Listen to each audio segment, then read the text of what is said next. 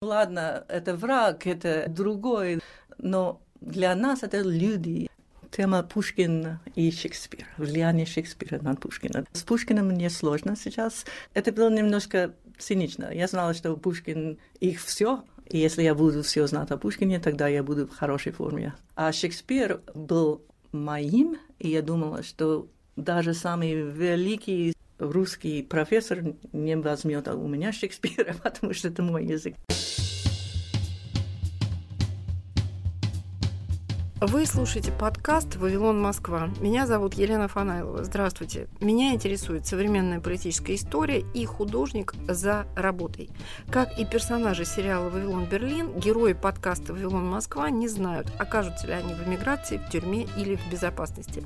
Они отстаивают свои убеждения, ненавидят войну, анализируют политику, любят свободу, свою и чужую. Свобода Украины – это их принцип.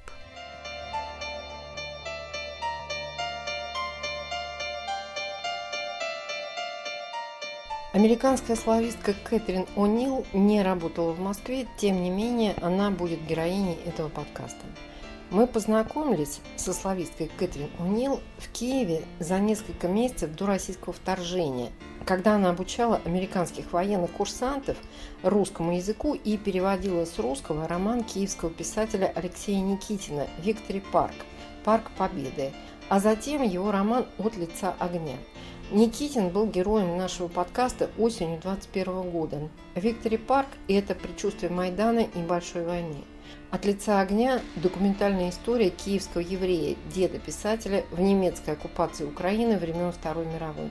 Сейчас Кэтрин приехала в Латвию, чтобы организовать курсы русского языка для своих студентов. Мне хотелось поговорить с ней о привилегиях русской культуры и ее так называемой отмене на Западе, об исторических и политических истоках внимания интеллектуалов Америки к России. Спойлер – холодная война. Что нужно сделать, чтобы изменить эту имперскую оптику сегодня в культурном пространстве? Спойлер – дать голоса украинцам о том, почему курсы русского языка в Киеве были возможны для американских военных до начала российского вторжения. Мы с вами познакомились два года назад в Киеве, когда вы работали как руководитель группы обучения молодых офицеров русскому языку. Курсант, да, я работаю в военно-морской академии в Мэриленде, и мои студенты ездили в Украину заниматься русским языком. Давайте чуть подробнее про этот институт и какое место в нем занимает славистика и почему это был именно Киев. Ведь это лето угу. 21 года, ну то есть война уже близко, и тем не менее будущие военно-морские офицеры обучаются русскому языку в Киеве. Вот это может показаться даже немножко странным. Можете рассказать предысторию? Наша академия одна из четырех в Америке военных академий. А, может быть, русским больше всего известна Академия West в Монтерей? Нет, это не для студентов, это другое. Defense Language Institute в Монтерее – это postgraduate или для рядовых офицеров. Это больше известно просто потому, что многие русские иммигранты, литераторы там работали. Вот. Это точно. Наша академия готовит офицеров для морской пехоты и для флота. Есть еще Point в Нью-Йорке, это военная академия, воздушные силы в Колорадо-Спрингсе и побережная охрана Coast Guard в Коннектикуте. Вузы студентов без аспирантуры. Наша академия для инженеров, так что язык и гуманитарные науки второй степени занимают, и семь всего языков русский, арабский, китайский, японский, испанский, французский, немецкий. Человек может выбрать, каким угу. языком, двумя угу. или тремя ему заниматься. Обычно всего одним может а, успеть. Но если у, у курсанта уже есть другой язык, он может. Из этих семи языков вы поймете, что они как-то широкие языки в мире, то есть испанский во многих странах, французский в Африке и в Европе, в Канаде, русский, как мы знаем в многих странах, ну, китайский и арабский, понятно. Если бы я была левым критиком этой концепции, Можно. я бы сказала, что это очень имперский подход.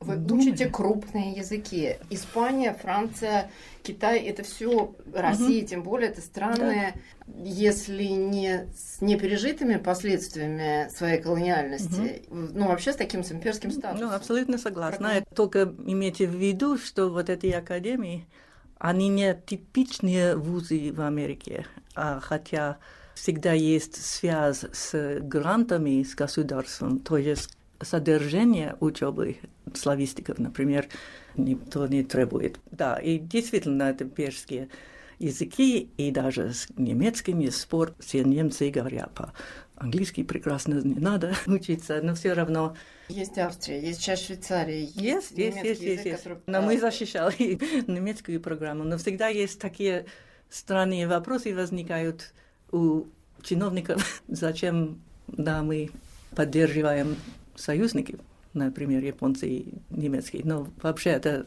все понятно. У нас базы там и надо. Да. А можно спросить, сколько угу. времени, вот, допустим, вот я студент, вот я к вам поступил, угу. я учусь четыре, четыре года, и сколько времени я изучаю язык?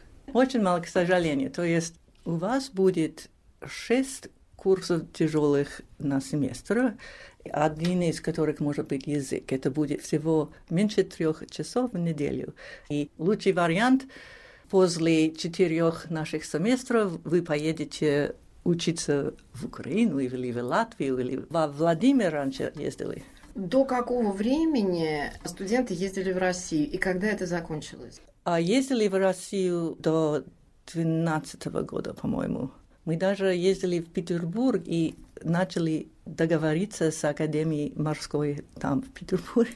Это невероятно, невероятно. Сейчас это да. звучит, когда был да, дико, так, да. А, но... сценарий, угу. но для того времени угу. нужно объяснить, вот для тех, кто нас слушает, угу. что и это было все в рамках а, постперестроечных программ. Сотрудничество новейшего отношения Точно. А, между странами, в том числе Точно. и в области военного а, Точно. сотрудничества. И... Я правильно понимаю? Правильно, правильно.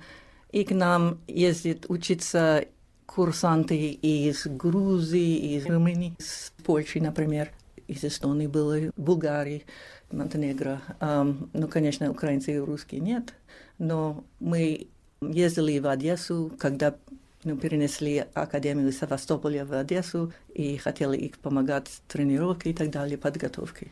В принципе, наши курсанты могут находиться на Черном море и ну, участвовать в каких-то упражнениях там, где раньше каждое лето проходило. Вот раньше, раньше. А сейчас как обстоят дела? Им можно приезжать э, в Одессу или... Нет, нет, абсолютно нет. А, но они, когда у них тренировки на корабле или на подлодке иногда сталкиваются с русскими подлодками и так далее.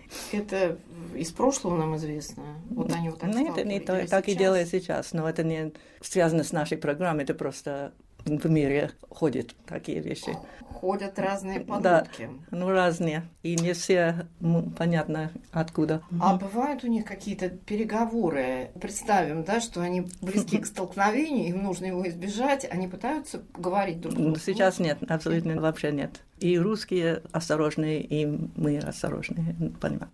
Все-таки как воспринимала украинская сторона, я имею в виду сейчас государственных чиновников, когда состоялся перенос этой программы, еще раз повторю, обучение русскому языку американских курсантов, будущих э, морских uh-huh. офицеров на территорию Украины. Uh-huh. Я э, задаю этот вопрос Понятно. по понятным причинам. Сейчас это вообще невообразимый uh-huh. случай, и вы же свернули. Но если было возможно ездить в Россию, Россию, тогда можно было бы и в Украину в это время. То есть в 2010 году мы с коллегами познакомились с директорами школы в Киеве. И они работали с дипломатами или с чиновниками американскими.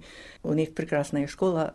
Новомова называется. Да, это всего этого, да рекламу делаю. Мы с ними много лет работали вместе. У них тоже были курсанты из Уэстпойнта, uh, военных академий. И не только военные, они тоже гражданские университеты туда ездили. И это было легче, чем в России. У них были более современные подходы к учебе и так далее. Конечно, хорошо было в Владимире тоже, но прекратили эту программу. В 2012 году для нас а для остальных академий только после 14 года. Я думаю, что mm-hmm. это в основном, конечно, 13-14 год, конечно. это аннексия Крыма. Да, у нас уже были студенты на семестр в Киеве в 13 году, и один приехал в 14 году, и после недели его вернули домой. Сейчас вы будете делать похожий проект в Риге. Да, в то время, когда прекратили возможности учиться в России, мы тоже познакомились с школой в Даугавпилсе, Латвия.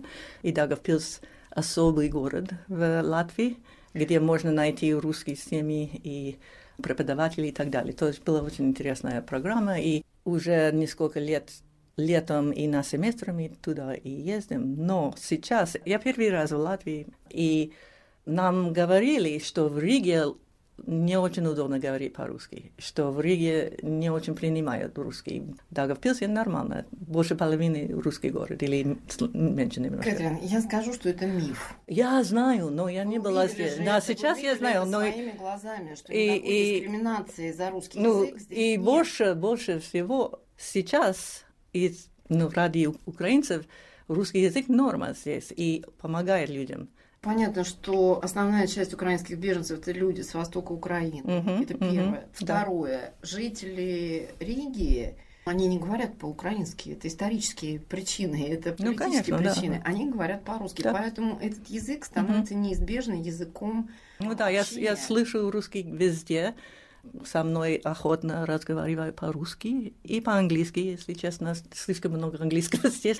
Для европейского города да, это да, да, конечно. скорее нормальная практика. Угу. То же самое можем сказать про Берлин. Про Киев, кстати, мы то же самое могли сказать. Могли. Что там очень много английского да. языка было просто на улице. Ну да, и, и в связи с этим для наших студентов, которые не очень продвинуты, на продвинутом уровне, не только нужны уроки, но и семьи дома у хозяева могут по-русски. Это единственный способ для того, чтобы они выучили лучше. В этом году мы планируем, чтобы они поехали в Казахстан учиться русским. Мы вернемся после объявлений. Говорит Радио Свобода. Круглосуточный прямой радиоэфир и аудиотека лучших программ и подкастов «Свободы» на YouTube-канале «Радио Свобода Live». Радио «Свобода» на экране твоего монитора, в твоем мобильном и в твоих наушниках. YouTube-канал «Радио Свобода Live». Твой YouTube обретает знакомый голос.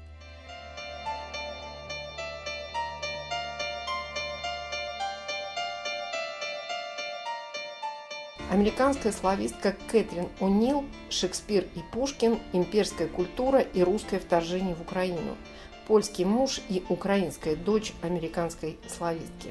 Поговорим вообще об истории возникновения славистики как предмета в Америке. Почему меня этот вопрос живо интересует? Потому что один из конфликтов войны России против Украины, он перешел в сферу культуры. Русские беспокоятся, что их культуру отменят, угу. да, отмена русской культуры, да. так называемая.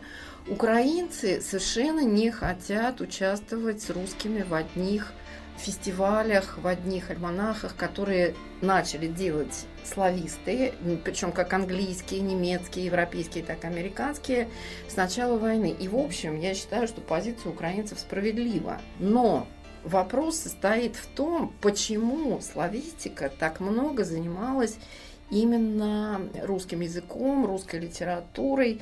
Дело же ведь, насколько я понимаю, не только в величии русской культуры, в кавычках ну, я думаете, говорю. Я, я согласна. Шестой год. Фултонская речь Черчилля, когда Советский Союз угу. объявляется противником Запада. Угу. И, соответственно, возникает большое количество исследовательских центров в Америке, которые угу. начинают заниматься Россией как таковой.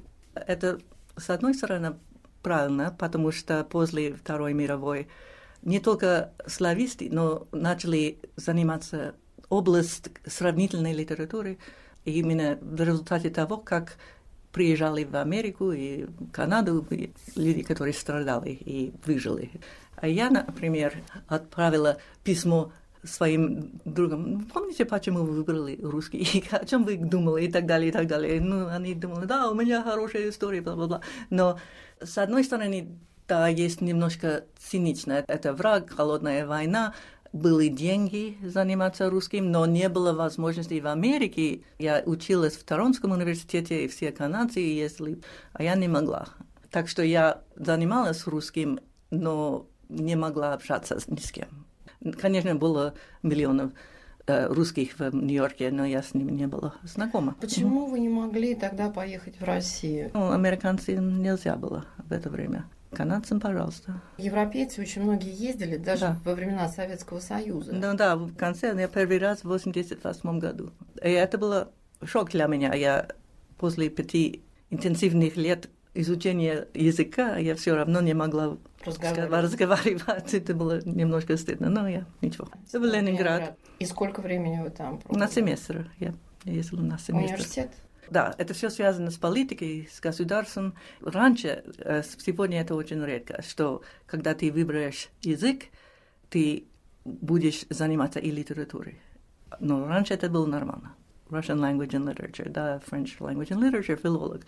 И мы не думали о политике, о государстве, мы очень не доверяли своему государству, и это поэтому, да, и я думаю... Как и, и традиции русских интеллектуалов не доверять своему государству. Ну, это точно, и я думала, что, ну, ладно, это враг, это, это другой, the other, но для нас это люди, это художники, это... И, и мы слишком, может быть, думали против своих чтобы посмотреть, что на самом деле есть, что есть больше, чем русский в России. Я не оправдываю всех.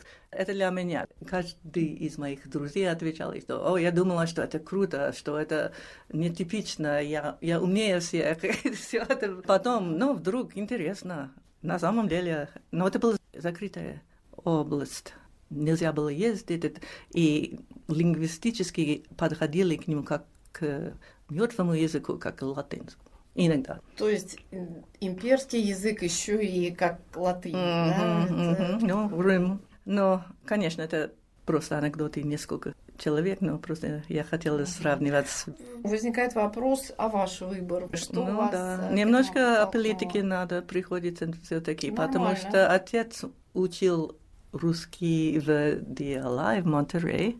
The Defense Language Institute. Он знал много языков, и мама тоже, но он знал э, русский и э, немецкий, французский и греческий. Странный немножко человек, эксцентричный, но он любил культуру, так что это было все в балет, в оперу, в литературу, не о политике. А мы выросли в Нью-Йорке, значит, мы не были консервативными. И я ходила в школу ОН, the UN School, United Nations School, Организация Объединенных Наций, угу, поняла, угу. да? Да, есть школа в Нью-Йорке для детей дипломатов и для местных. И моя мама там работала, учила английскую литературу. И в то время Советский Союз был членом Совета Безопасности, и они имели обязаны были иметь место в этой школе.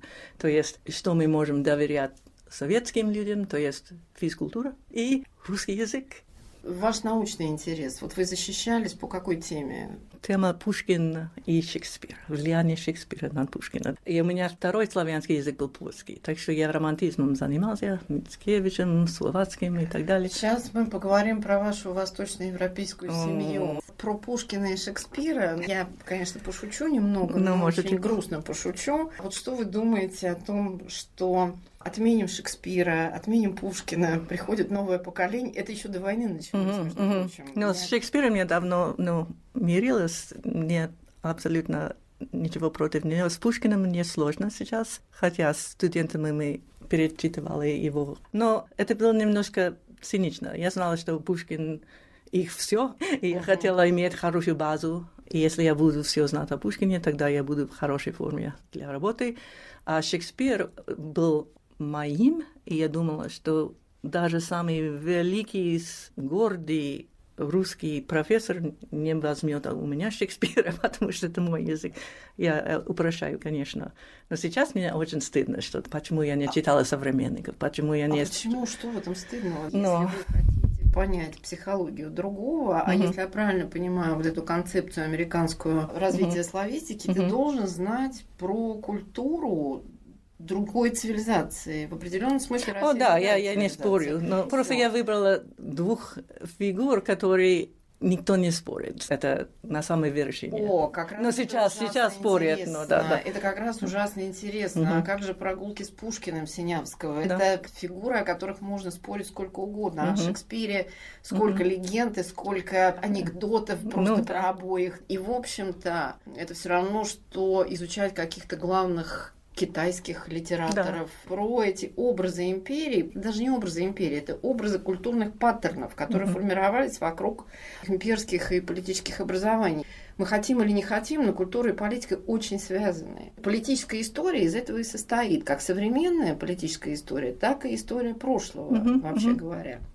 Мне кажется, что на вопросы, немного ли русского языка, на Западе, это объясняется абсолютно объективными причинами. Это объясняется послевоенными причинами. Это объясняется тем, кем Советский Союз стал для западного мира после 1945 э, года. Вот и все. Угу. Из союзника он превратился в, практически во врага. Надо сказать честно, что в противостояние... А для студентов русской культуры мы не хотели этого. Мы хотели дружиться с ними. Это, это, это, это очень понятно. Да, и эта трансформация mm происходила, mm начиная с 70-х годов. Mm-hmm.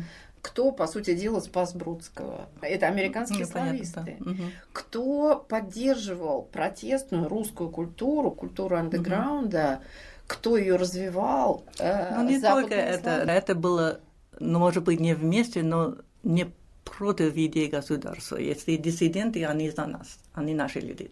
И если арестуют писателя, тогда это наше дело.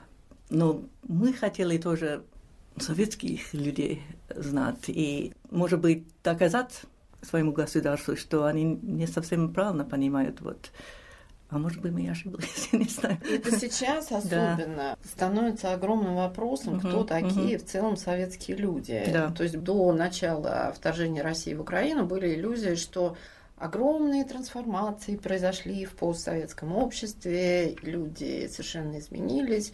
Но началась война, началось вторжение в Украину, и с ужасом а, все наблюдатели и исследователи говорят, что оказывается это общество очень архаическое, что общество очень быстро регрессировало да. до уровня тоталитарного. Ну, такие реакции вот на эту политическую ситуацию, которую описывали, пожалуй, только исследователи Левада-центра, когда угу. они писали о мире э, постсоветского человека, да. о его качествах, которые никуда не деваются. А оказалось, что трансформации постперестроечные затронуты только небольшие слои городского населения. А угу. то, что называется глубинный народ, он еще, видимо, требует своего исследователя. Угу. Хотя бы несколько слов. Ваша восточноевропейская семья, ваш польский муж, известный философ, ученик Колоковского, ваша дочь, украинка. Угу. Да, вот можно немножко про Немножко. Это, это называется occupational hazard. Потому что нас предупреждали, не надо влюбиться в русского или в советского, потому что они хотят от тебя гражданство. Серьезно предупреждал. А мой бывший муж Збигнев Яновский, философ, э, специалист по французской философии, любитель жарких споров об американском либерализме. Он же написал книжку, название которой пародирует сочетание Homo советикус. Да, да, да, да. Homo americanus, да. Он не только был студентом Колоковского, но и Алана Блума. Он учился как раз в Social Thought в Чикаго, а я на кафедре славянских языков, но это было в одном здании, мы там и познакомились. Ужасно интересно, познакомились с Колоковскими и другими фигурами блестящими, и мы ездили всюду, жили во Франции, в Польше, приземлились в Денвер, Колорадо. Мне пригласили работать в Денверском университете, и он немножко времени там а, преподавал философию. Мы долго ждали и решили, что у нас не будет ребенка биологического, и хотели усыновлять ребенка. Хотели американского ребенка, потому что у нас не было денег на иностранного, как не цинично это звучит, но на самом деле так и есть. Но одна девочка родилась в Харькове, ее удочерили другая семья в Колорадо и у них были большие проблемы. И вот нам звонили в агентство а, и сказали, что есть эта славная девочка, ей было пять лет, и мы с ней встречались. Было очень-очень ну, страшно для нее. мы с ней встречались, но не надо было говорить, что мы, может быть, ее новые родителями. Но а она все понимала. Она все понимала, что она показывала лучшую сторону. Это, это очень больно было. Она да. говорила по-русски? По-русски. Она из Харькова вообще родилась там. Но она, она не перенеслась в детский дом для более старших э, детей. Но она великолепный человек. Мы очень близкие. Она очень любит Украину, она любит наших друзей. Ездила в Харьков и в Киев. Когда? А, ну, в этом же 21 году. И она ездила несколько раз в Польшу, любит Польшу тоже. Я не знаю, что ее восточноевропейское происхождение связано с тем, что я влюбилась в поляка. Ну, конечно, это было. И нам звонили по поводу того, что мы говорили по-русски. Я задаю этот вопрос, потому что, глядя на вашу биографию со стороны, это довольно очевидные, в общем-то, вещи. Ваша тропность к тому, что Тимоти Снайдер называет кровавыми землями, к этой части Европы, которая связана с историческими трагедиями XX века. Понятно, что и Польша, и Украина – это арена очень жестоких битв, до сих пор происходящее в Украине вполне вписывается в концепцию Тимоти Снайдера. Поэтому, возможно, он один из самых востребованных философов он, он, он сейчас. огромный специалист и великий лектор. Интересно, что его читают на украинском, на русском, на польском. Раньше для поляков это был Норман Дэвис. Но Тимоти Снайдер большой герой сейчас. Давайте мы поговорим про вашу литературную историю с Алексеем Никитиным. Вы стали его переводчиком. А как вы нашли его книжки? К вопросу о том, что вы занимались классической литературой, а ну да, ну да. И Но вдруг... Мы готовились с студентами к поездке в Киев в 2019 году. И я хотела книгу о Киеве, роман. То есть я знала уже Булгакова и немножко Куркова. Вдруг нашла рецензию о его романа «Victory Park» весной 18 года, и после я узнала, что он в то же время уже ездил по Америке и выступал в Нью-Йорке, но я с ним не была знакома.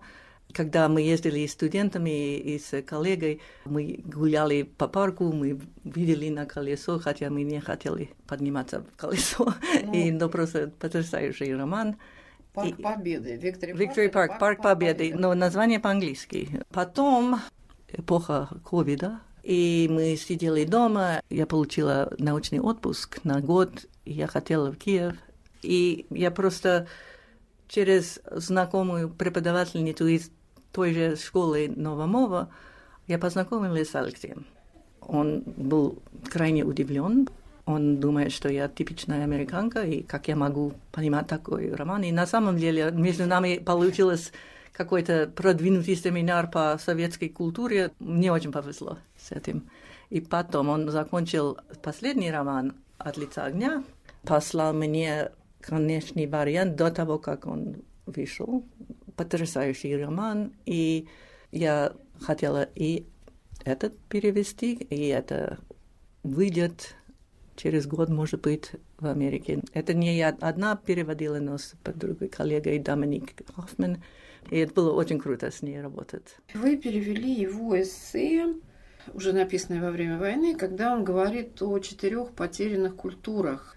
Украинской, польской, еврейской, еврейской и, и русской. И сейчас и русской. Это, он начинает, собственно, с требования Джона Гулсуорси, напоминает о требовании uh-huh. Джона Гулсуорси после Первой мировой войны о неприкосновенности культурного наследия. И эта фраза Гулсуорси вошла в э, хартию Пен-центра при организации.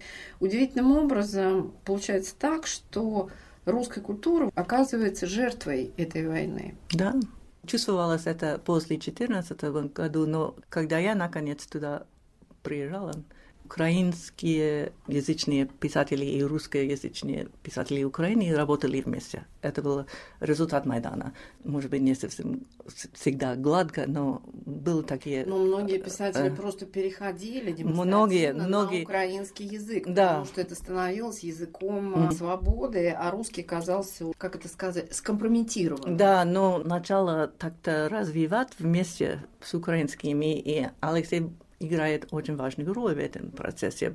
Действительно, я ощутила, что он последний мог, могиган который он говорит, я не последний, он доказывал мне и представлял мне многих других, но на самом деле сейчас он продолжает, по-моему, на русском писать, хотя он прекрасно по-украински может, но это не так просто переключить. Я да. понимаю, что угу. эту позицию можно критиковать. Я понимаю, что это не популярная позиция во время войны угу. с Россией. Просто Рафаенко, например, Стяжкина Лена, им противно просто, что их родной язык употребляли против них. Они люди с Востока. Из Донецка. Момент. Да. Это очень важный момент. Пускай меня сейчас простят украинцы, но для людей с Востока Украины крайне важна вот эта оскорбительность, с которой да. пришли угу. русские. Вот это вот мы пришли вас спасать. Ну это бред бреды и обида. И поэтому mm. многие люди переходят на украинский. Кто-то хочет быть билингвой, как, например, mm-hmm. Александр Кабанов или mm-hmm. Борис Херсонский. Mm-hmm. Это люди, которые пишут на двух языках. Но, в общем, это по-прежнему остается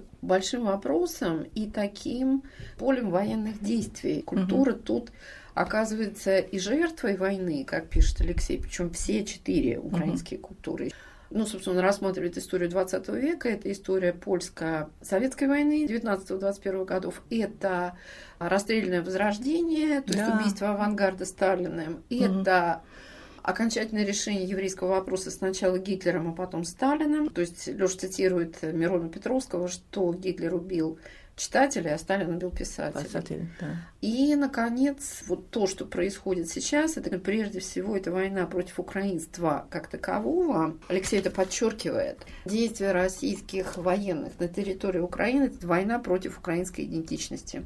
Вот все действия против культуры в Украине – это война против украинской идентичности. Что вы думаете, все-таки об этих страхах, об этих спорах. Действительно ли существует так называемая отмена русской культуры на Западе? И если да, то в чем это выражается? И если нет, то тоже ну, расскажите.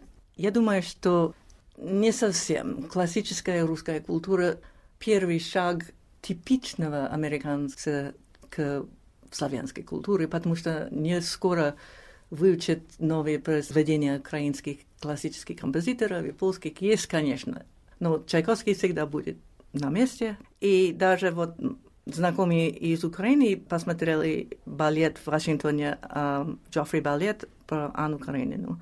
Говорили, что это абсолютно классно, без контроверсий, не обидно и ново, и абсолютно были в восторге от этого. Это украинцы говорили из Киева. То, что я думаю, что ну, Толстой пусть поживет, и Чайковский без проблем, и Пушкин и так далее. Ну, пусть памятники или улицы переименовать. Ну, ну, это, это, это, я, я просто за. Да, но сами курсы литературы, они должны, ну, может быть, с точки зрения темы колони... колонизации, да, пере... Ну, как прошло Шекспир, без особого ущерба, по-моему, Шекспир. Но есть, и я тоже чувствую, у меня, ну, я, я стараюсь видеть все с точки зрения своих украинских знакомых в академии, и они, я очень ну, сурово сужу, когда мои друзья говорят, что что-то небрежно, это русский. Я вообще стараюсь избегать прилагательные русский только с языком. Да, русский язык – это русский язык, но культура или кухня или что-то в этом роде. Или человек. И человек, я думаю, да, это, это совсем мы другое. Мы говорили да. перед началом разговора, мы говорили, что русские очень разные. С другой стороны, я понимаю, что это время экстремизма, и если надо думать, что лучше не с этими людьми общаться, ты имеешь право на это. Я думаю, что Конечно. поляки так думают, и украинцы так думают. Не все. Не случайно мои украинские знакомые, у которых первый язык русский, не так строго судят. Но, но все равно мы понимаем, что украинцы имеют полное право отказываться от э, общих платформ, общих конференций, угу. общих площадок. Абсолютно. Пока... И это не от нас зависит, это от, от них. И, мы, и, и, по-моему, русские, которые э, под этим, они понимают это. А почему западные американские слависты хотят да, да, да. примирить их. да. это потому, что мы знакомы с русскими, и с хорошими русскими, которых мы любим, и это наши друзья, коллеги, и мы доверяем им. Это очень наивный ответ, но это я думаю, что ответ. это, это первый слой. Ну, просто это наша работа, наша работа и наши коллеги, и они должны продолжать свою работу. Сейчас я понимаю, я, я бы не приглашал русских, российских и даже американских русских, например, с украинцев. Но сначала было не так ясно. Это еще и такая а, американская традиция действительно организовывать площадки примирения. Mm. Я знаю, как израильско-палестинские пытались тоже конференцию устраивать там, и так ну, далее. Но это правда, это немножко mm. наивно. Но... Ну, и Трамп сказал, ну, я закончил бы войну за один день. Мы очень амбициозные люди.